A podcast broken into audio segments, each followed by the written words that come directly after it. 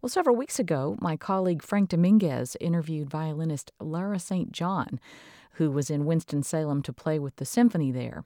He asked her about her breakfast routine, and here's what she had to say. I'm like the worst breakfast person. I I should be much better. Um, for me, like no day is like the one before, so Mm-hmm. I, I have no real routine. I can say what my favorite breakfast is, but I That'd be don't great. often get it. I mean, um, I've had sort of a traditional Southern breakfast at various times, and that's that's quite something. But I felt like I totally loved it, and then couldn't move for like three hours afterwards. So that's a, like not really something you can do if you kind of have to work. Right. Um, I, I try to be kind of healthy, you know, like egg white omelets, and it's so boring though.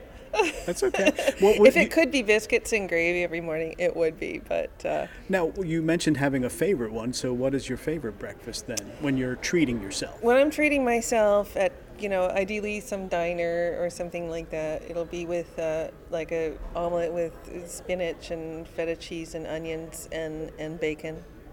Now, do you do much cooking yourself? I do, but not breakfast because I just don't. That's okay. it's, We- I, we I, can I talk about other than people, like for, for, for dinner and, and, and things like that. What's that. your specialty? What's your uh, recipe that uh, you really are proud of?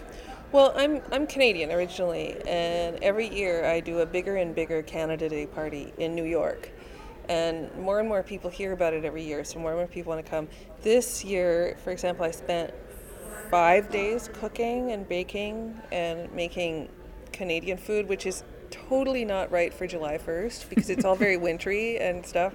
But everyone comes over anyway and eats crazily and, and really loves it. So, what is Canadian food? I knew that question was. How did I know that? Um, well, I do two versions of a of a pea soup, split pea soup from Quebec. So one with ham and then one vegan, course, because the original is with like you know salt pork and ham hock and all that. I remember just having Campbell's split pea soup when I was a kid growing up, and that was like one of my favorite lunches. Oh, you have no idea. I make I make the best split pea. Okay, yeah. Well, what makes it special? Uh, in, what's the Canadian uh, secret? That you don't put maple syrup in it, do you? No, those are in the butter tarts from Ontario, and I also I do some Nova Scotia crepes with uh, chive crepe with uh, Nova lox inside and and dill.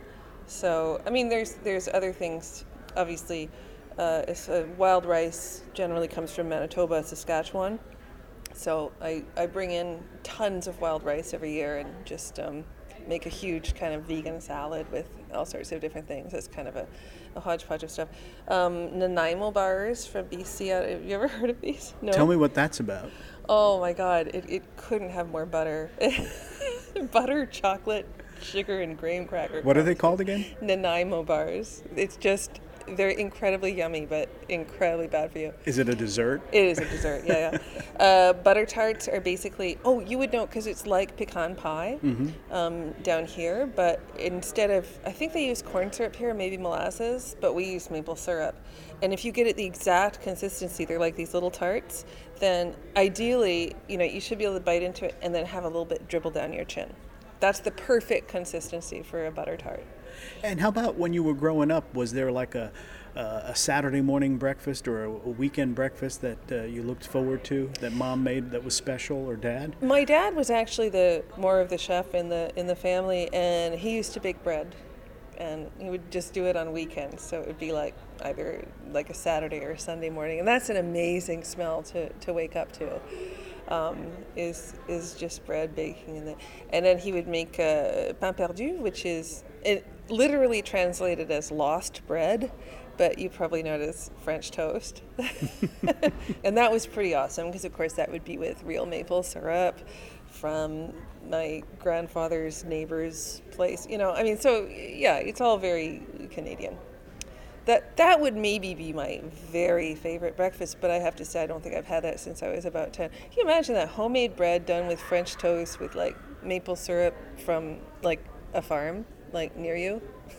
And on it's a pretty amazing. on a really uh, frosty morning, that would just really hit the spot. Exactly. Yeah, it might not be for a for a southern uh, summer, but um, yeah, you know, I haven't thought about that for years. I guess that's kind of our our, our biscuits. Well, Lara St. John, thank you so much for speaking with us. It's been a delight. Thank you very much.